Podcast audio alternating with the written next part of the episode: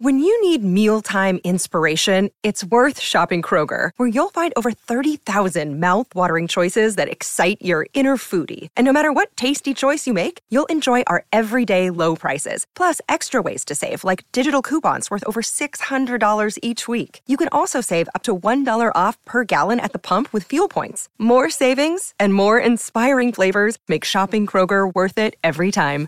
Kroger, fresh for everyone. Fuel restrictions apply. I'm Brian Hiatt. This is Rolling Stone Music Now. The country singer Jason Aldean hit number one on the Hot 100 with Try That in a Small Town. So we're going to talk about that song and then go into the long, fascinating, and sometimes amusing history of reactionary country songs, which it fits right into. To do so, I have with me Rolling Stones' Joseph Hudak. And as I said, we'll start by talking about Try That in a Small Town. Sucker punch somebody on a sidewalk. Carjacking old lady at a red light. Pull a gun on the. It's weird, right? This song didn't get that much attention until and this is the irony of the ongoing culture war, right? Is there is a bit of unfortunately Streisand effect from both sides, Without a where doubt. where sometimes something only gets a boost because the other side has noticed it, and I do think that's what happened here. And it came out in May. No one really noticed, right? That's correct. Yeah. So try that in a small town. I remember when I got the email about it back in May and I listened to it and I'm like, that's something, but chose not to write about it. Down the road, of course, the video dropped and it really caught everyone's attention. When, once once someone sees the video and you see all this violent imagery and the protest shots and it's very ominous very dark and brooding dystopian right? It's very dystopian as if this is a life or a future that is to come or perhaps in in aldean's mind or his audience is perhaps already here. But yeah so then someone tweeted about it and then the lyrics ended up online and then everyone started piling on and dissecting this. So it really took on a life of its own then and as you said brian it really stoked the culture war on both sides and the streisand effect was in full effect and then everyone wanted to hear the song and see the song and watch the video and weigh in on what they thought so that's where we are and here it is right now it's the number one song on the hot 100 this week And may I just say, possibly what's really most offensive about this song to me is a couple things. It literally just sounds like Nickelback. It feels very uncountry to me and Correct. very Nickelback. And I and then I was very much vindicated on that view by seeing that Jason Aldean just went to a Nickelback show in Nashville last night. That is So, correct. I was going to bring that up. He obviously obviously a big influence. And then a couple other things. The opening riff. I was before the show i was going insane trying to think where it was ripped off from. And i figured it out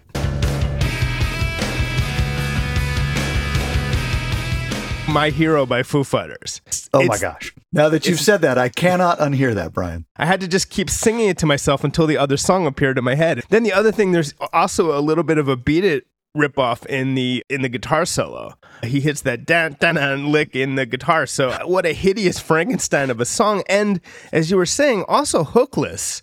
Really- it really is. There is no hook. You would not catch a fish on this song. It's a plotting, don't come around here no more warning, is how I describe it. And it just, I don't know, man. It's not something that you're really going to kick off the party with. And frankly, who wants to hear that in concert either? You can't really sing along to it. And I don't know. It's just inviting all kinds of aggro energy and momentum and vibe. And I don't want to be around that. Give me Jason Aldean when he was doing the truth.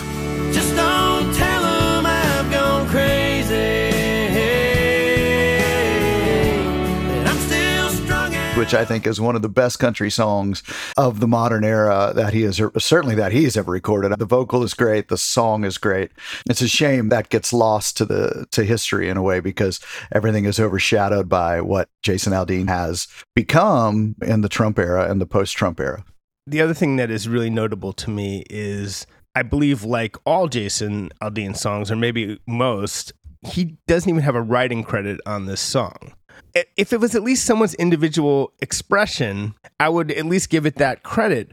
But the fact that it was written by a group of songwriters suggests true commercial pandering, that they were trying to craft something a little bit inflammatory to get some controversy that would pander to people who have some somewhat silly ideas about the difference between cities and small towns. I believe there's a Bo Burnham song about pandering in country music that I think applies here. A cold beer, a blue jeans, a red pickup, a rural noun, simple adjective.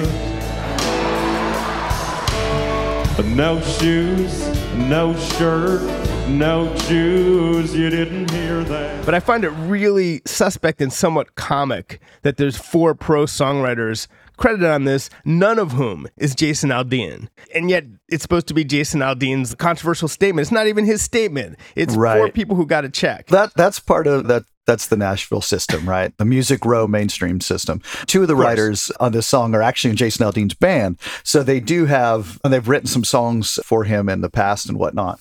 Yeah, it's the narrative in Nashville is always about the best song wins, and apparently this was the best song that won in Jason's mind, and he cut it.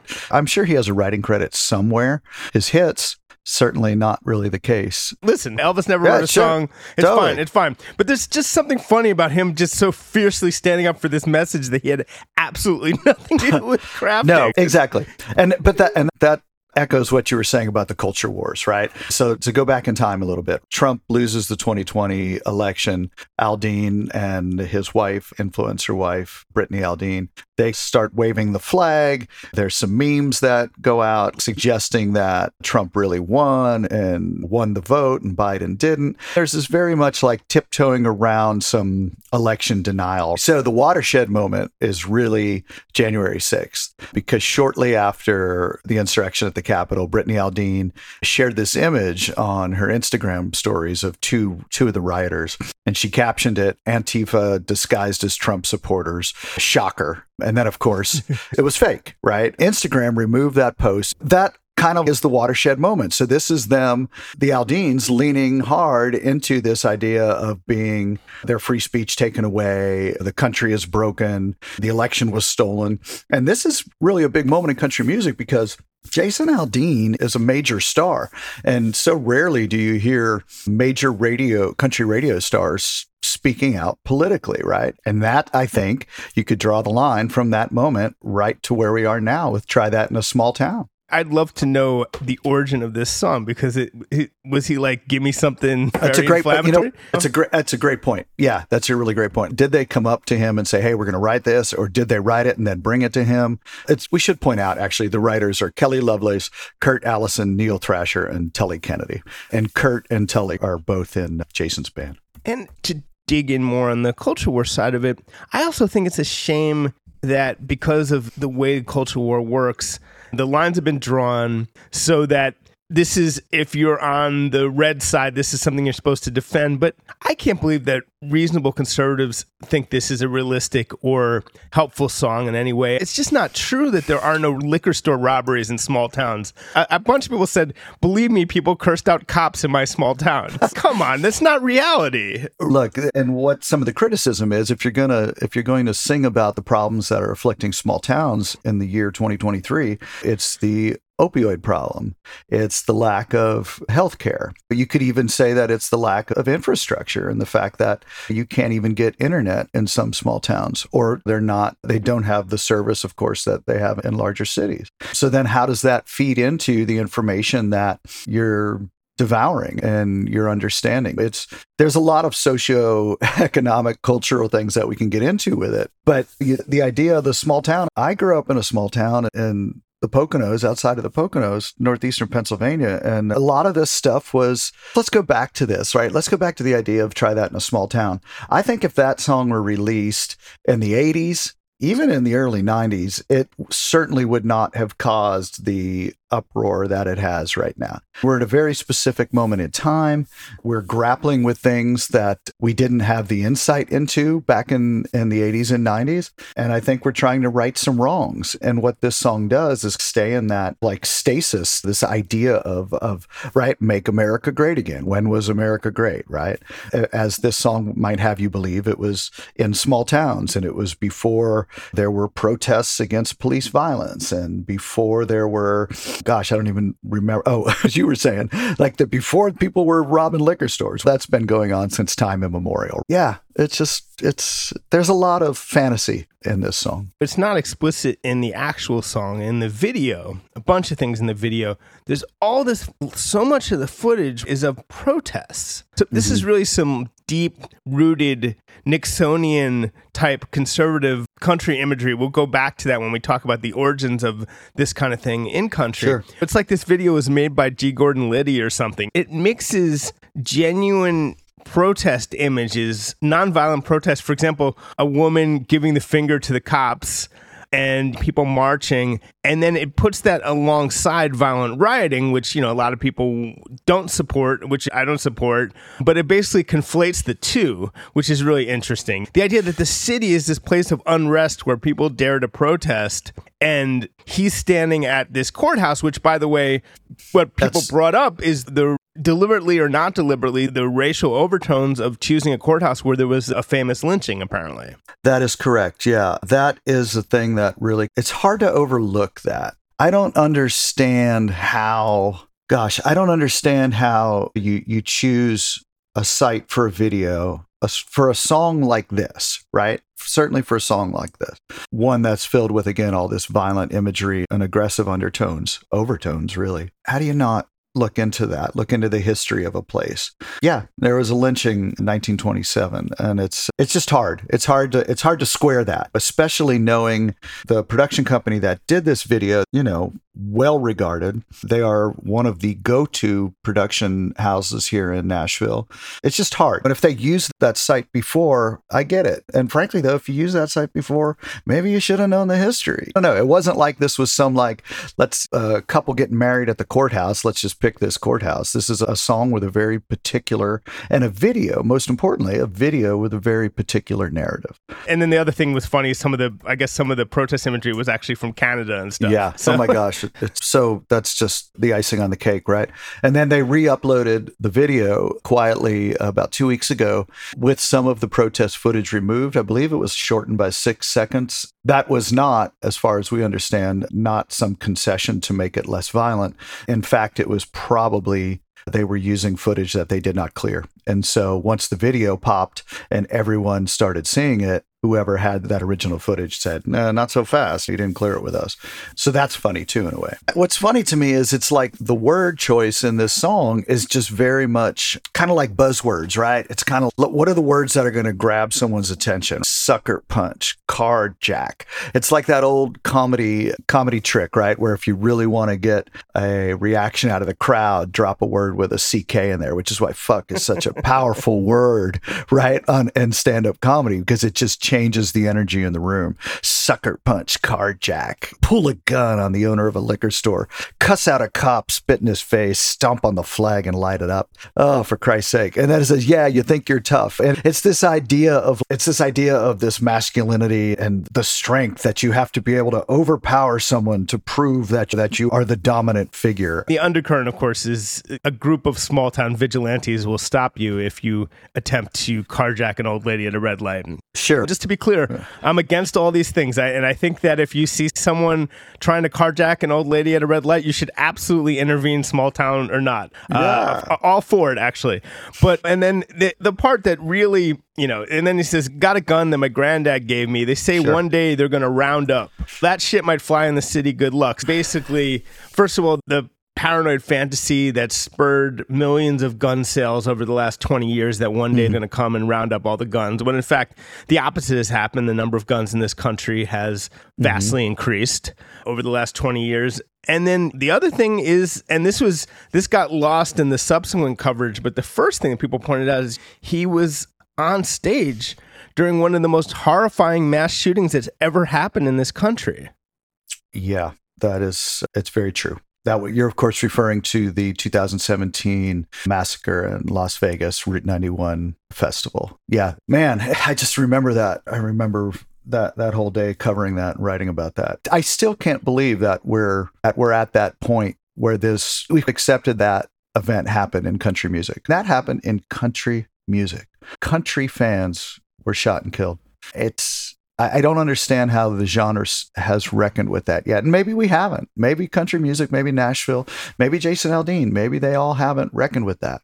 I cannot imagine if I were in his shoes being on that stage and understanding having that moment of realization of what was happening. Just and then singing Terrifying. a song, then singing a song where his biggest fear is that they'll round up all the guns. I, I don't. That be, some dis yeah. yeah. there's some there's some dissonance there. That must be a, that I admit is a genuine big city small town difference as I sit here in the big city because I don't understand Yeah. why he would sing that after. I don't understand how the experience would. Well, that's the him. thing, right? Yeah. Because it's nothing is black and white, but everything is extremes these days. So the idea that you could that the idea that you could be in favor of gun control means that you are okay with people coming to round up your guns. Those two things are not the same.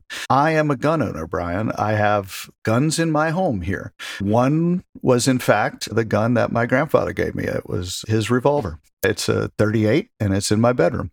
I also have shotgun and a deer hunting rifle. These are things that I grew up with and I have no fear of anyone coming to take them from me because I was raised properly and I know how to protect them and secure them and I'm not out. There was a, a photo that posted this weekend from a coffee shop in Franklin just south of here in Nashville of two guys who were proudly I proudly second amendment walking around with their long guns around their neck and like basically itching for someone to say something. It was just absurd. But this is the difference, right? This is some cosplay nonsense that someone's going to come and knock on your door and take your guns. That's not going to happen in our lifetime or in any lifetime. We're all going to be dead from the heat uh, as Jeff Goodell would say, from global warming before someone comes and takes our guns. So this idea that is just that's happening is you know it's a boogeyman. So. In, instead, what I would have loved to have seen happen with Jason Aldean and with country music in general after Route 91 would say, hey, let's talk about some serious gun control at the very least. And gosh, I know we're off topic now, but at the very least, let's get assault weapons under control because come on, man. You don't need it. I deer hunt. I don't need it. If I need it, I better hang it up. And I think this is the kind of reasonable compromise, all American discussion that we're robbed of by a song right. like this that's so inflammatory and forces people to take sides. And Exactly. a, a, a, a rational discussion would go, hey, it's one thing to have a hunting rifle and your grandfather's gun in your house and it properly secured, and another thing to have a situation like what happened in, in Vegas where there's no good guy with a gun who could have ever stopped that. That's not, and so t- for him, for someone to experience that and then decide this was a thing he wanted to put in a song i think is just it, it's pretty baffling. It, it, it- what's funny is that there were there were so many aspects of the backlash to this that initial thing which was the first thing people said got lost. But it- it's just it's not a good song. I just want people i would love it if people who are conservative would admit this isn't a great song. And we're going to talk about some other some other songs that are inflammatory, reactionary, super conservative country songs, and some of them are great. And I, I also want us to be able to admit that as long as it's not as long as something isn't racist or violent right. or genuinely harmful, I think that there can be room to be like I totally disagree with the message of this piece of art, but I have to admit it's really good. I would love to go back to that world again with that boundary. It's not like we should be sitting there Without a doubt, deeply yeah. offensive. No, I genuinely don't even think it's healthy that the, as I said, that the left wing condemnation of this song made it into a number one song. I, that that's just there's something screwed up about that dynamic as well. And, and I think we need to accept that. I think I, I think those who have written and railed about the song, myself included, have to accept that there is some ownership in the reason that this song went. Uh, to number one on the Hot 100. That's fascinating. This song it, it debuted on the Hot 100 at number two, I believe, and then it went up to number one, topped the charts the following week. Fascinating. It's just it's fascinating to It- think. it's it's listening to terrible music to own the libs. That's what this is. right. That's right. Watching a bad video to own the libs. That's where we're at. Yes. Punishing my ears with horrible music to own the libs. It's is life really that long Yeah. that you need to do this? It's like, are you really enjoying this song? Really?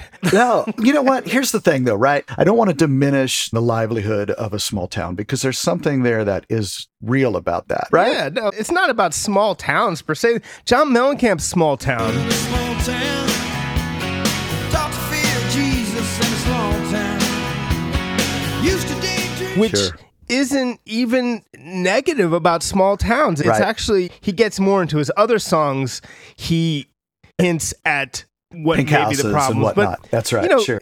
Yeah, exactly. If you take it as a body of work, you start to understand more overall view. But a small town, great song, and anyone from any anywhere in the country would be happy to sing along to that because it doesn't say "come to my small town and I might shoot you." It just says I like being. I I think that's also sort of a, a devolution, right? Of like in the 80s, you could just say, I was born in a small town. I can breathe in a small town. going to die in a small town. That's probably where they're burying me. And awesome. Better to listen to that song. Yeah. and, and you could get some of the same feeling. If people are just looking for pride in something that understands why they like the way they live, I think that's a better song. And there's a million country songs that are also about small towns that aren't ridiculous. Yeah, without a doubt. This is caricature. Another day is here, and you're ready for it. What to wear? Check. Breakfast, lunch, and dinner? Check. Planning for what's next and how to save for it? That's where Bank of America can help. For your financial to-dos, Bank of America has experts ready to help get you closer to your goals. Get started at one of our local financial centers or 24-7 in our mobile banking app. Find a location near you at bankofamerica.com slash talk to us. What would you like the power to do? Mobile banking requires downloading the app and is only available for select devices. Message and data rates may apply. Bank of America and a member FDIC. What's up, everyone? It's Reality Steve, your number one source for all things Bachelor Nation and reality TV. Every day, I'm giving you the behind the scenes juice and your info on all your Bachelor Nation stories and also interviewing some of your favorite reality stars. My name has been synonymous with spoilers, but I'm so much more than that. Give me a listen. The Reality Steve Podcast, part of the Believe Network. Just search B L E A V on YouTube or wherever you listen. I wanted to talk about some of those reactionary, inflammatory, right leaning songs in the history of country while also understanding that it's in a continuum and also that it's part of a debate because there's plenty of country songs that push back against that. And I wanted to start by tracing the beginning of countries. that's and again, good. there's Right. plenty of diversity of views within country, and there always has been. And there's also plenty of country that doesn't really take, in fact, the majority of country that doesn't take a strong political stance and never has. There was a point at which the sort of thread of GOP right leaning politics did intertwine itself with a certain strain of country music. Not actually Republican, but I would say that the George Wallace Loretta Lynn connection, mm-hmm. unfortunate to her, which she downplayed later, was the beginning of this. Of course, he- again, he was not actually a Republican, but he was a segregationist. And There was a, and that was a moment when culturally country music and conservatism started to intertwine themselves. Intersect for Um, sure. It wasn't just Loretta Lynn. He was also Roy Acuff, and people were also involved in his campaign. They had concerts at the Ryman Auditorium for George Wallace. So that was, I believe, the moment when it started to intersect. And guess who notices this? Someone, a very savvy political figure on the right, notices, hey, there could be something with country music and right wing politics. And that person is Richard Nixon. Then the Richard Nixon country connection becomes is really interesting. The Nixon era is when this really starts to pop, and it, it, Yeah. the Vietnam War is going, and it's also a lot of it's a counter reaction to the hippie world, but uh, a, a uh, modern culture war. Really, very little has changed since the Nixon era in some ways. It's interesting. We were talking about songs that are great in this vein, and very interesting example hmm? is Okie from Muskogee by Merle Haggard. Don't smoke marijuana in Muskogee. We don't take our trips on LSD. 1969 Nixon era. It's oh, a it's a great song. fantastic song. And what's very strange is Merle, you could write a book about Merle Haggard's politics because they're very complicated uh, and contradictory. Yeah. And there's clearly some degree of evolution. Is also the degree to so in Okie from Muskogee, he later said that he was playing a character, writing from the mm-hmm. point of view of a character in that song. Yeah, look at the lyrics are very much conservative. We don't smoke marijuana in Muskogee. We don't take our trips on LSD. Here's the kicker here. We don't burn our draft cards down on Main Street. We like living right and being free. That's the opening verse. It really kind of sums up exactly what this character is. I don't want to say it's the Hags viewpoint, but it's this character's viewpoint of that here in Muskogee, Oklahoma, we abide by the American way, which is we are clean living, God fearing, troop supporting people. And if called upon to serve our country in war, we would not be burning our draft cards. We would be there living right and supporting, protecting our freedom. Yeah, that was the big thing, right? And it, when it came out in 69, look at the upheaval that the country was going through at the time. Is this song a caricature or is this song Haggard's real viewpoints? We don't know. David Cantwell, the author who wrote a wonderful book on Haggard called The Running Kind, he gets into a lot of this. It's very fascinating. I suggest you all read it. But what a song, Brian! What, despite the des, despite the the mystery of the lyrics, what a song! It's hard not to sing along with this one. I've seen Haggard do it many times live prior to his passing, and my gosh, what a high point! It's also it's fun. It's a funny song. It, Yeah, it has so funny. much. It has so much wit to it compared to the song we just spent way too long talking about. It has so much wit to it. It doesn't. It, it takes a bunch of jabs at hippies, but it's not. There's nothing in it even faintly racist. It's Totally. witty. It's amazingly performed. It has a great melody, great arrangement. It's a great song, and it's Mm-hmm. it becomes all the more interesting the fact that despite the first line, I think Merle Haggard smoked nearly as much marijuana as as Willie Nelson and Snoop Dogg later in his life. That makes it all the funnier. Yeah. And so here's what's interesting, right? And if I'm jumping the gun here, forgive me, but compare this song to The Fighting Side of Me, which came out a year later. When they're running down our country, man, they're walking on the fighting side of me. They're walking. So think about that song. That song is very much do not running down do not go running down my country man or you'll be walking on the fighting side of me basically the message. It's don't talk bad about the freedoms we have here in the United States. Don't talk bad about us having to go to war or any of that stuff or any of it's basically raw support the country USA and if you're running down our country and our way of life then you're walking on the fighting side of me. So this one is a little more aggressive than Okie from Muskogee. This is almost a challenge daring you to be like, "Hey, if you're talking shit about the USA, you might have to answer to me." What I would say is that this one, and also by the way, because it's Merle, I also mm-hmm. enjoy this one too, even though it's. But this one is more of a template for a lot of the songs for decades going forward of mm-hmm. country songs that kind of tried to be right wing anthems. It's a mm-hmm. perfect kind of template for that. With the implicit threat of talk down America, I might sock you in the jaw. That's the sort of thing there. And it is amazing how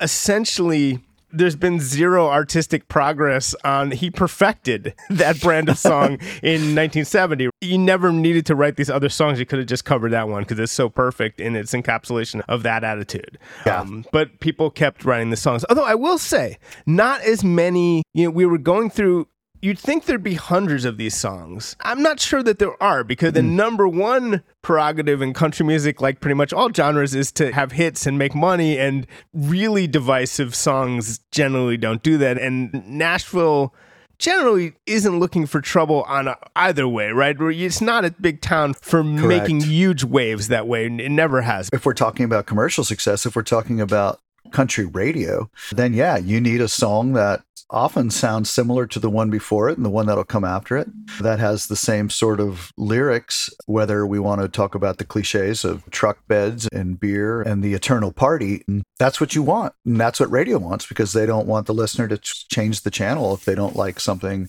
they don't like the song. So it's a totally different thing right now. We're when we talk about country radio that's the caveat here. It's need to, it's important to point that out right? Because that is where we're talking about the commercial side. So if you heard a song like fighting side of me come on in between a jason aldean song and a morgan wallen song eh, you're probably going to change the channel today it's totally different sonics. And that's kind of like what we're getting at with this. Uh, in relation to all this, Mhm. April 17th, 1970, Johnny Cash performed at the White House.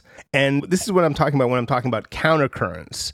So Nixon had three requests supposedly for Johnny Cash to play. He wanted to play Boy Named Sue, which makes sense. But then he also wanted him to cover Okie from Muskogee, and he wanted him to cover a really dumb novelty song called Welfare Cadillac by Guy Drake. Now whooped another piece of that old tar roofing off the back. Sure hope it don't skin up that new Cadillac. and that's basically a spoken word thing but it's essentially about it it plays into the idea that there's people on welfare who somehow drive cadillacs which was a myth that made it all the way into ronald reagan's speeches 10 years later. But johnny cash would not perform those songs. He did perform boy named sue and one of the songs he did play was his song what is truth? Uh, me- which has a whole different kind of message Yes, I'm I'm looking at this now too. My gosh, this is fascinating. I did not know much about this, I have to say. And how funny that he wanted him to play Okie from Muskogee. It, it, it sums up the, the Nixonian uh, dialogue. such a so this should have been in the this should have been in Walk the Line the movie. What, I'm getting emotional talking about this. It's so powerful. Johnny Yeah. Cash is facing down Richard Nixon in April of 1970 with the Vietnam War raging after he's been asked to perform reactionary songs by Nixon. Instead, he looks at Richard Nixon and sings "A little boy of three sitting on the floor looks up and says, "Daddy, what is war? Son, that's when people fight and die." The little boy of three says, "Daddy, why?" Holy Yeah. shit! what a Johnny Cash badass now and forever. That is next level. That is Truly. legendary. And Yeah. uh, by all apparently Nixon hated the concert. It does not surprise me. yes, he didn't get his welfare He, Cadillac. did, yeah, he didn't no. get his way. He didn't get his welfare Cadillac. I love that because it just shows this isn't a one-sided story by who is more It is. iconically country than Johnny Cash, and look Yeah. what he did. Again, you could write a whole book about Nixon and country music, but there's an amazing album called, I believe, "From the Silent Majority" with Love that we were uh, checking out. Yeah, Harlan Howard, the famous songwriter. Gosh, that was it was all about Nixon's America. The title is To the Silent Majority with Love, Harlan Howard. And the the cover of the album shows these guys, these hard hat factory worker guys, getting out of their hey, the workday's over, let's go, let's go have a cold one. Mr. Professor on that album, which you pointed me to, is amazing. On the subject of God, if you have any doubts, don't discuss them. And, and honestly, it, it just shows again how these culture wars never seem to change. It reflects so change. much of what people are talking about now and these fears of sending kids off to college and they might come back liberal. Never mind college, You high know, school, uh, too. Mr. Professor, you're well educated, I know, but some things that you quote to your youngsters that's troubled me. So, you know, It's basically saying leave what's taught in the classroom up to the parents and don't don't send our kids back. Here it is. Just let them just help them learning, not marching and burning, and we'll like it fine. But honestly, Jason Aldean could absolutely cover this, and and people So would go crazy for it, right? I mean, if he ha- if they had any Yeah. historical perspective, he should take all of the songs we're talking about and make an album. Out. We just gave Jason Aldean like five million dollars because all he has to do is record all these songs. They, they'd all hold Yeah. up. If you look down with a cynical frown on us working slobs, all I can see is the taxes we pay created your jobs, man. So again, not as many of these songs as you'd think. In fact, a lot of them are concentrated in particular artists, and I think mm-hmm. that brings us to Hank Williams Jr., who really has made quite a habit of this kind of song. Hank Jr. Yeah, Bocephus. My gosh, he's he really. You, we could do this whole episode just about Hank Jr. So many songs that are about the way things used to be, or about perhaps the way that things should be to Hank. A Country Boy Can't Survive is, I, I will just say, it's one of my favorite country songs ever. It spoke so much, and this is what I was getting at earlier with the small town lineage. It just speaks to you when you grow up as a young kid in the country, you think, wait, this is different. You're finding some reason to belong. And in the meantime, what I'm really doing, if I go back in time in my own life, is pining for a way to escape and pining for a way to get to the bright lights of California or New York or something, which ironically, New York was only two and a half hours from where I grew up, but it could have been on another planet for where I was. But A Country Boy Can't Survive is just, has some of the shades of, of what we're talking about in terms of the stuff that happens in the city, right? The, the stereotypical or the boogeyman stuff, right? Let's find the great lyric here. He said, I had a good friend in New York City. He never called me, he never called me by my name just hillbilly. My grandpa taught me how to live off the land, and his taught him to be a businessman. So he's juxtaposing this rural way of life that he grew up in to how his friend, whether he's real or not, in New York City was raised. They used to share photos. He would send him photos of Broadway, and he would send him jars of homemade wine. And now here's the kick. Right. Here's the kick, Brian. Quote, but he was killed by a man with a switchblade knife. For $43, my friend lost his life. And here comes the vigilantism, which I know we're going to get into next with another song, but here's where we see this too. I'd love to spit some beech nut, chewing tobacco, in that dude's eyes and shoot him with my old 45 because a country boy can survive. It, there, there's this swagger and this bravado about that and this idea of right versus wrong that in your formative years you buy into and think, yes, an eye for an eye or whatever it may be, right? It's biblical in a way, it's biblical. And it it's it's taking the golden rule and twisting it in a certain manner. So let's talk about another Hank Williams Jr. song. It's from 1988 and it's called "If the South Would Have Won." probably run for president of the southern state. It's actually quite incredible the way that it elides the central issue here of race, of slavery and the unbelievable race baiting of titling a song the South if the South would have won. And what's interesting is the song what's interesting about the song itself is what it says would happen is so harmless compared to the actual reality of that horrifying idea. You know, he talks about the day Elvis passed away would be a national holiday. I mean, sure. Again, this goes back. If we, it's a, it's amazing that this song wasn't somehow co-opted by the MAGA movement because it has this idea of, oh my goodness, this is how great things would be, and they talk a bit about they would send girls to the South to learn how to smile and talk with a Southern accent. And it's just, it's crazy. It's, again, it's this idealized look at what the South was, right? And all the high points of the South Cajun cooking. And what else does he talk about? He talks about cars being made in the South. And oh gosh, man, go back to the vigilantism though. We talk about, he says, I'd make my Supreme Court down in Texas and we wouldn't have no killers getting off free. Then he said if they were proven guilty, then they would swing quickly instead of writing books and smiling on TV. But you know, the last thing I'll say about if the South would have won is it's creepy. It's creepy to elide the issue of slavery. As I said, it's actually creepier that it makes no mention of race because the title is this sort of creepy threat that the song sort of mockingly never addresses it's like doing a song. What if Germany won World War II and the lyrics are all about, you know, we'd all drive Volkswagens and the beer would be really good. And it never mentions anything else and it would be all the more creepy for not mentioning it. It's worth noting that album that song was on, If the South Would Have Won, came out in 1988. So it's by no means a relic. We're on the cusp of the 90s right there, and that song is being written and recorded. Fascinating. Another Hank Williams Jr. song, I've Got Rights. This man killed my wife and my only little son.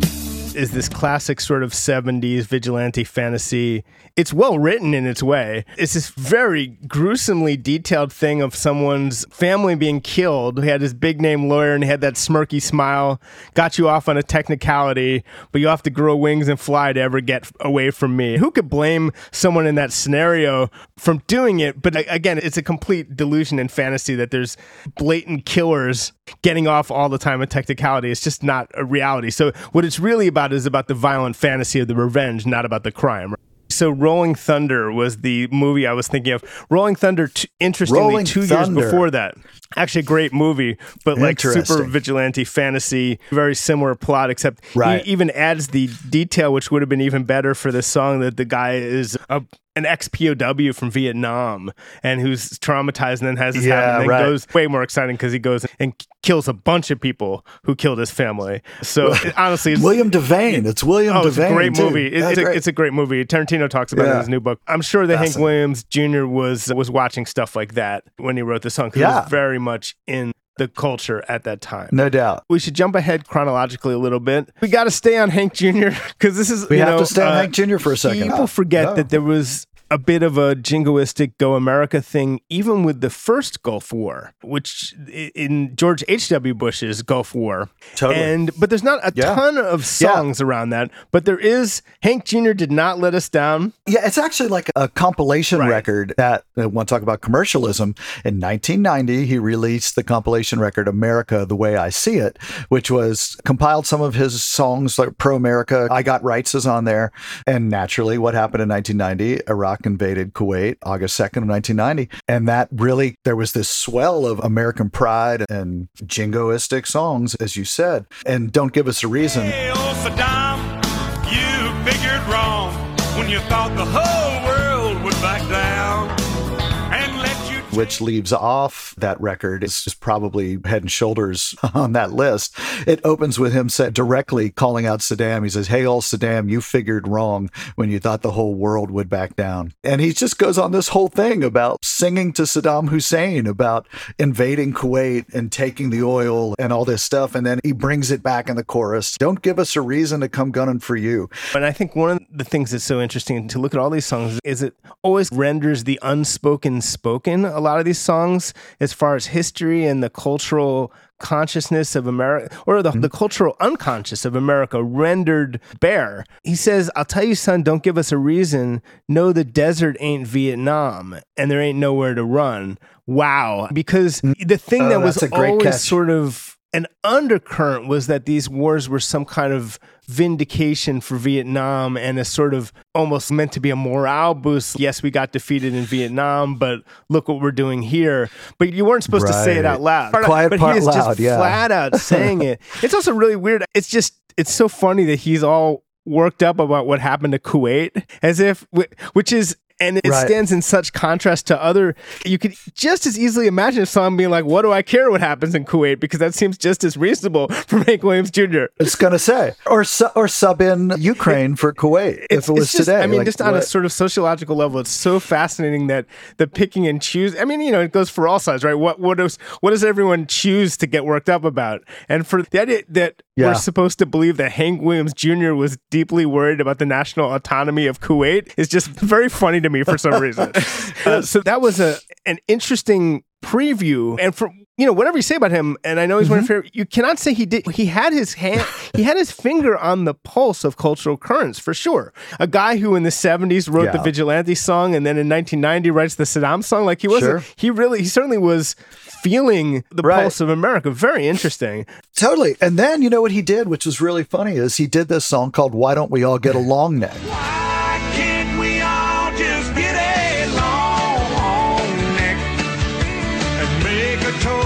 Which you should go watch the video because it's just hilarious. It's him at the presidential podium trying to make peace between various warring factions. And so it's a fantastic country hook, right? What a title. Why don't why can't why don't we all just get along neck as in a bottle of beer, of course, right? It's it's amazing, but I will, I'll give him credit, man. He was trying to bridge the divide back then. Of course, there's so much big black eyes on the latter stuff. Certainly, him comparing Obama to Hitler and whatnot. It's just, it all got out of control, right? Rhetoric got out of control. Everything dialed up to 11, and all of that kind of diminishes what, as far as country music's concerned, a really great body of work. in for a- Jr. that was the first Gulf War. The next event that causes a real burst of this kind Mm-hmm. of reaction was, of course, 9 11 and the war in Afghanistan and the, the war, second war in Iraq. There's a few songs. We were talking about Where Were You When the World Stopped Turning. CNN, but I'm not sure I can tell you the difference in Iraq and Iran. which I would say is more by Alan Jackson, which is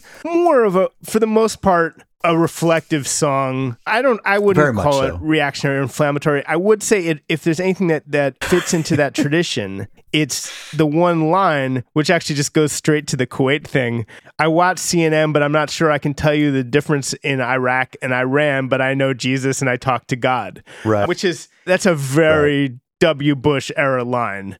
Very simple, simplistic, right? I can't tell you the nuances of what's happening in this very complex corner of the world, but I, watch you know, CNN. At the same you know? time, I think there's some beauty to the, this particular song. when he performed that on the during one of the country awards, the debuted it live, it was I remember right where I was. It was just one of those moments where it crossed genre. It wasn't just a country hit. It spoke to, and it came, remember, it came out in 2001. Some songs that we're going to talk about in a little bit came out a year, two years later, two year after 9 11. But this song was right there. Everyone is still very emotionally raw. And Alan just really summed it up expertly. Just that one line. It's at least honest. It does, for better or worse, for the worse, speak to some people's level of knowledge in this country. So it is, so I guess that is hmm. one thing you could say. Then Yeah. a much less nuanced song came from our friend Toby Keith, courtesy of the Red, White, and Blue. Yes, indeed. And the parentheses are very necessary. The Angry American, courtesy of the Red, White, and Blue.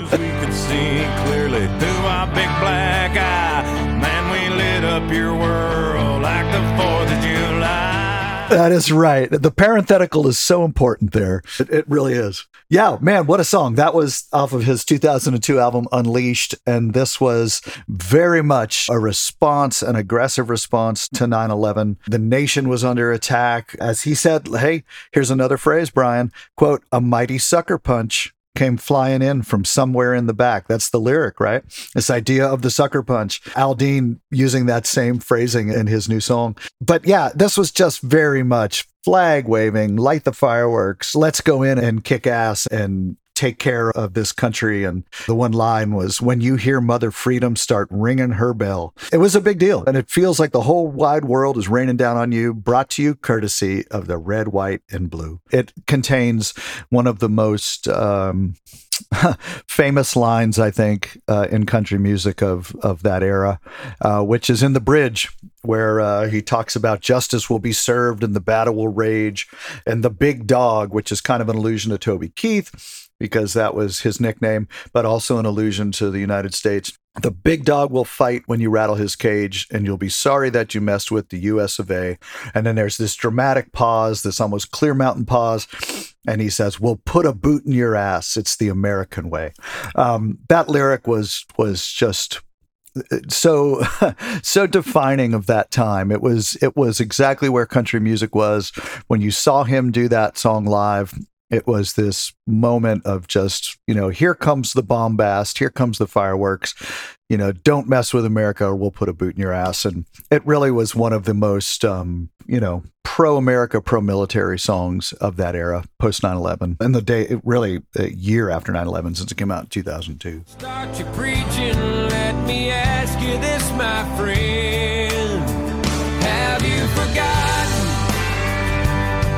2003, Daryl Worley. It was right around the time, if I remember correctly, it was around the time when some of that that pro America shine was rubbing off.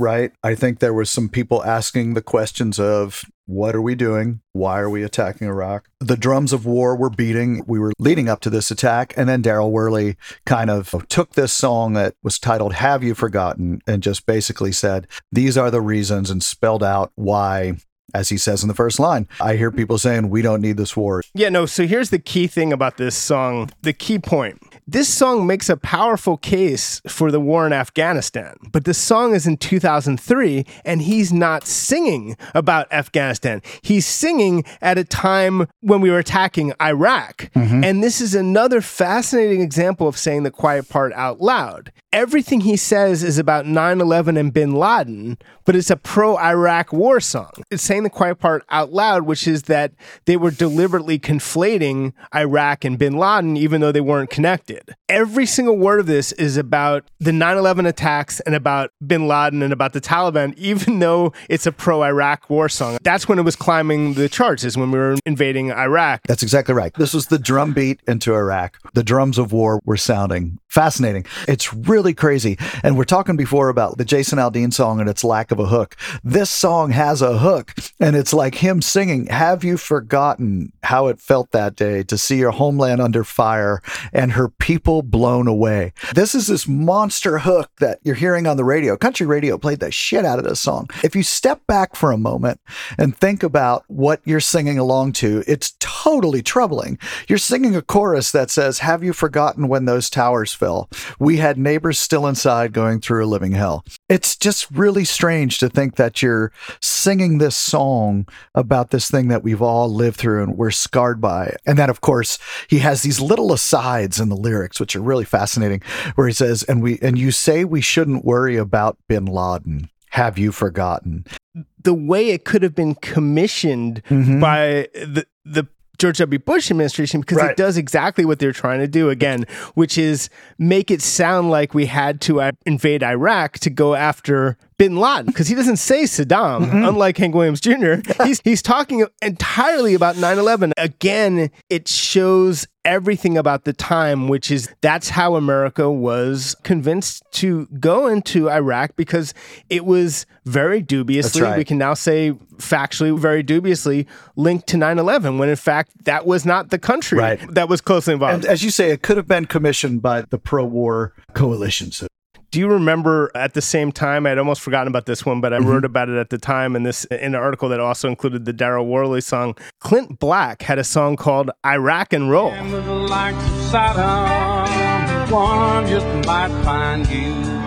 I rock, I rack 'em up, and I roll. God, yes, he did. Uh, and again, Merle is Merle is the blueprint. It starts out It with yeah. you can wave your signs in protest against America taking stands. The stands America's taken are the reason that you can. And then and, Mm-hmm. and my favorite line from this song always was it might be a smart bomb they find stupid people too. And if you stand with the likes of Saddam, one might just find you. Yeah. So he's threatened to smart bomb people in America for being anti-war. It's so weird.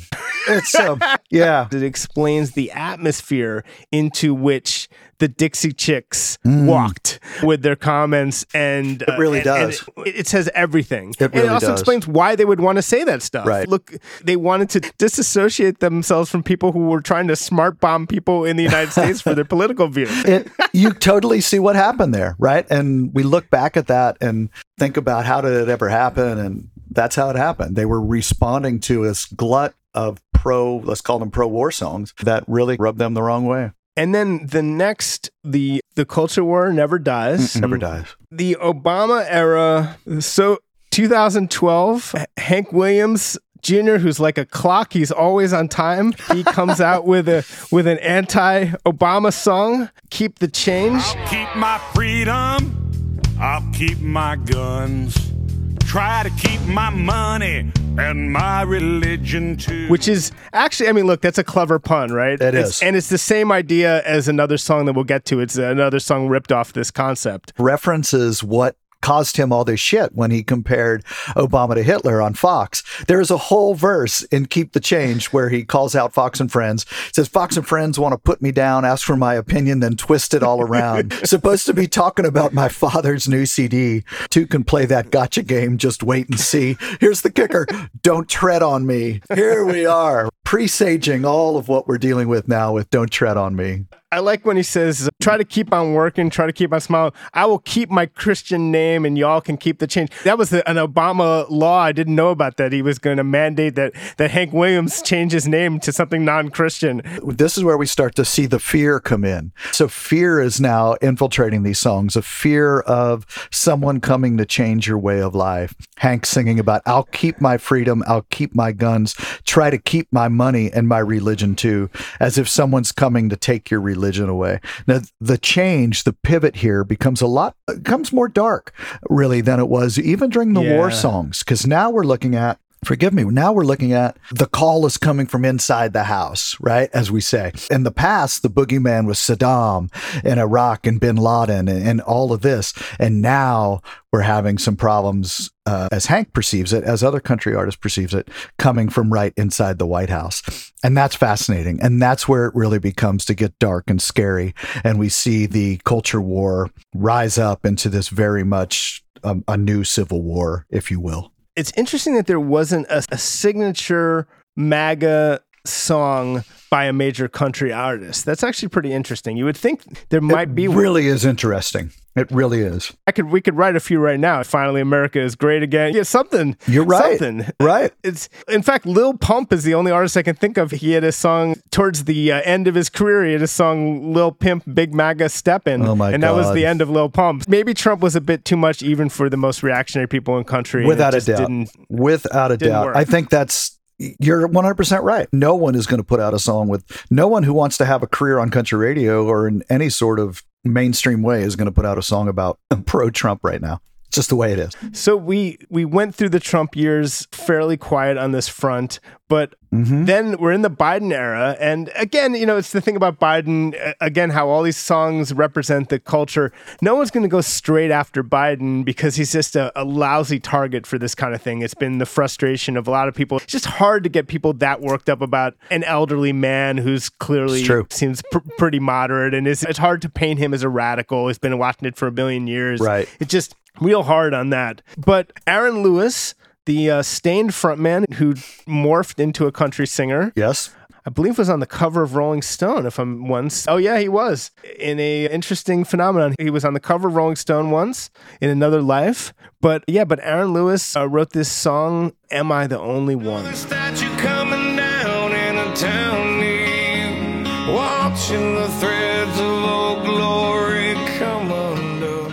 Mm-hmm. a couple years old now, and it's you know it's sort of a more in sorrow than in anger, right? Yeah. Man, am I the only one willing to bleed Yeah. or take a bullet for being free, screaming, What the fuck at my TV for telling me, yeah, are you telling me that I'm the only one willing to fight for my love of the red, white, and blue? Wow. It, yeah. I have to point out that he did not serve in the military. He did not serve in the military. Lewis never served his country in the armed forces, according to the Atlantic Journal Constitution, but he says he wanted to. Oh my gosh. Well, come on, man. I think even from a conservative perspective, how can you be guys saying, Am I the only one who will take a bullet for the country and you never served? Dude. How could you possibly say that? Are you nuts? It's it, and but then man, then he has the balls to go after Springsteen. Why? Why you go after Springsteen? Because Bruce is able to look at things. You've sat down with Bruce. You know this better than anyone. He asks the hard questions. He loves the country, but yet he asks the hard questions. And here is this line: Am I the only one who quits singing along every time they play a Springsteen song? But also, too, look at what he's asking here, man. It's like he doesn't know. He's asking questions that are very almost conspiratorial. Am I the only one not brainwashed? what the heck is that? Brainwashed by what? What is this? Is this a COVID song? Is this an election denialism song? What is this? What is he brainwashed about? This again is where it gets scary. This is where you wonder, like, what are what are you doing if you read between the lines? Am I the only one willing to bleed or take a bullet for being free? What the hell does that mean? You and I are talking about him not serving in the military, but maybe he's talking about something else. Maybe it has nothing to do with military service, and instead it has to do with, I don't know, standing up for independence. Don't tread on me. Here comes the militia. You got me, man, screaming, What the fuck at my TV? You got that right. It's hard to parse, man. Yeah, no, it's the Springsteen thing is just funny to me because it's so it's 2021. It's 17 years after Mhm. Bruce first came out very blatantly for Democratic candidate, although he'd made statements before. But since Vote for Mhm. Change, so it took him 17 years to stop listening to Bruce. It's just pretty funny. It really is. and creepy. Then and then there's this song Progress, John Rich, John Rich. which we were saying rips off the Hank Williams Jr. idea of keep your change. It's exactly the same idea, except he uses progress instead of change. Yeah, and stick the prog- stick your progress where the sun don't shine. That's the brilliant chorus. Yeah, like John loves to listen. John Rich loves to do some revel, shaking the cages, rocking the boat. He's very when the whole Bud Light controversy started. That way he was right there at the fore of that, saying he's not going to sell it or in his bar, no one's buying it. Yeah, he just talks so much about this idea of, of things not the way they should be. He had a song called Shutting Detroit Down, which is actually quite good. Really good hook on that. And it was about, like, obviously the auto industry going belly up. But in this one, it's just like he's talking about they shut down our pipelines and they shut down our voices. He's talking about like they he wants to see drill baby drill, right? And everyone could have an opinion and all this. And of course, there's a lot of validity to all that, freedom of speech. But how could you have freedom of speech without having progress? It feels strange to me. The dissonance here is very fascinating to me. Leave our countrymen dying in Afghanistan. They say let go of Jesus and let government save.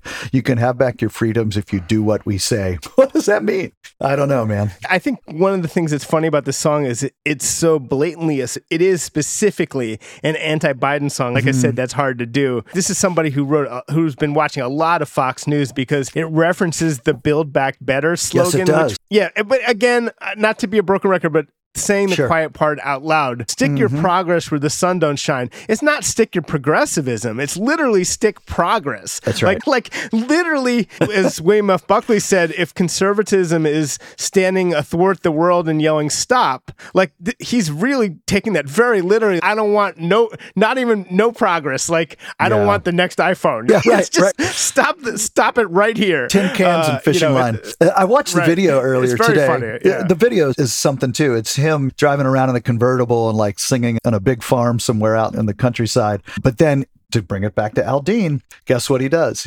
He intercuts footage of homeless camps in this one line. It says, Stick your progress where the sun don't shine. Keep your big mess away from me and mine. And it shows some footage of a tent city somewhere in presumably a major American city. There again, keep it away from me.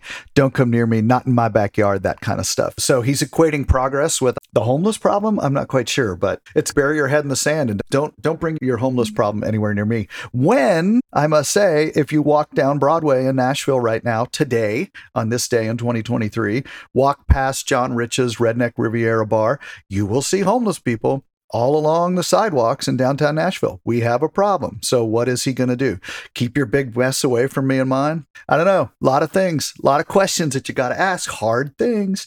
Nothing's black and white. It dubiously fits and some people really like this song but i just gotta i gotta get out my pet peeve with this song. As jesus take the wheel from 2005 by carrie underwood. And if it was the, my, here's my problem with this song right? It's like the idea of god coming in and helping you in an emergency is a beautiful idea and you'd have to be a real jerk to be against that. Mm. My problem with this song though is explicitly the character in this song is about to have a car accident and they literally take their hand off the wheel and leave it in the hands of the Lord to save them. Now, see, my problem with this is this is just bad advice. this is just because the Lord helps those who help themselves is a pretty fundamental, I would say even conservative maxim. And so to say just give up and hmm. leave it in God's hands, Let you know, God, you know, yeah. yeah, I think this sounds more like using the force or something. I think it's a very, very bad advice. It's- so I, I don't know. It's a very Bush era song to me. Let's put It's bad way. advice. It, it is. Faith is, listen, faith is tough, right? You have to believe. But do you believe enough to let go of the wheel? That's a good question. If you're going to end on that, I need to go back then to this idea of vigilantism because I was listening to Simple Man by Charlie Daniels today, 1989. We hmm. Tell our kids just say no, and then some panty waist judge lets a drug dealer go. He slaps him on the wrist. This is a big record for him. And there's something about this song that, man, it just presages everything we're talking about. He talks a bit, listen to this. He talks about telling our kids to quote, just say no. And then some panty waist judge lets a drug dealer go. It's There the we go. same, st- It's the same stuff as Hank Jr. before with, oh, the criminal's getting off, right? And here we go. Here's the line. And this is interesting. He says, If I had my way with people selling dope, I'd take a big tall tree and a short piece of rope. You know where this is going. I'd hang them oh, up high and let them swing till the sun goes down. So this is this imagery, Yikes. man. It's this imagery is, is tough. And you think about the Willie Nelson, Toby Keith song, uh, "Whiskey for My My Men, Beer for My Horses." So Willie's verse says, "Grandpappy told my pappy back in my day, son, a man had to answer for the wicked that he done. Take all the rope in Texas, find a tall oak tree, round up all of them bad boys, hang them high in the street."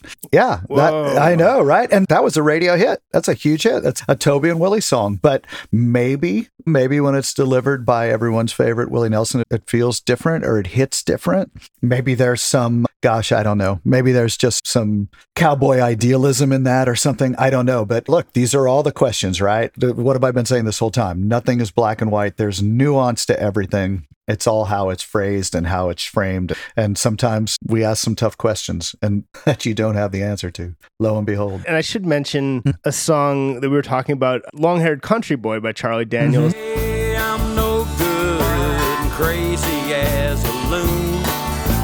Cause I get stoned in the morning, I get drunk in the afternoon. Because that's a great example of a song that's it's really just a live and let live song right. that it's like a country Lebowski libertarian type anthem. It's a cool song and it's not its politics are really interesting because if it's anything it's just leave me the hell alone in the most benign way imaginable. He is as suspicious of the preacher man talking on TV as he is on anything else and of the politician who wants a vote of any politician who wants a vote. I don't Mhm. want much of nothing at all, but I will take another toke. But listen, maybe Charlie himself couldn't appreciate it though, because later in life, well, certainly when he became Yup, more Christian, you know where I'm going with this. He changed the lyrics and he says, instead of I will take another toke, he changed it to I will tell another joke. And then the opening line of I get up, I get stoned in the morning and get drunk in the afternoon, he changed to I get up in the morning and get down in the afternoon. losing the stoned illusion, losing the drunk reference, losing the weed smoking toke reference. A lot of change, man. A lot of change. He did the reverse Merle. Some of these is The it's- reverse It's, Merle. really in- it's really interesting when these culture wars happen within the course of one artist's career, which has happened more than once. So it's really interesting and it's fun to talk about. And I, I think love of country music has come through here, and I think it says something that as much as people are looking for this vein. In Yeah. country music, including right wingers, they want it to be about this in some cases. It was hard to find, you know, it's not like there were a million examples. So I think that says a lot. to end on the Jason song, the Aldean song, some of these songs, what set that we've talked about that sets them apart from Try That in a Small Town are that they're actually good songs. Some of them may Right. be, some of the lyrics may be odious, may be bizarre with the vigilantism, but some of the other ones we spoke about, there's some good hooks. There's songs that were played on the radio that, you know, they really hold up. And it's the question is, what makes Aldean's not? And that is, it's just not a good song. There you go. Sorry. Jason. And that's our show. We'll be back next week. In the meantime, subscribe to Rolling Stone Music Now wherever you get your podcasts. And please leave us five stars and a nice review on Apple Podcasts and Spotify because that's always appreciated. But as always, thanks for listening, and we will see you next week.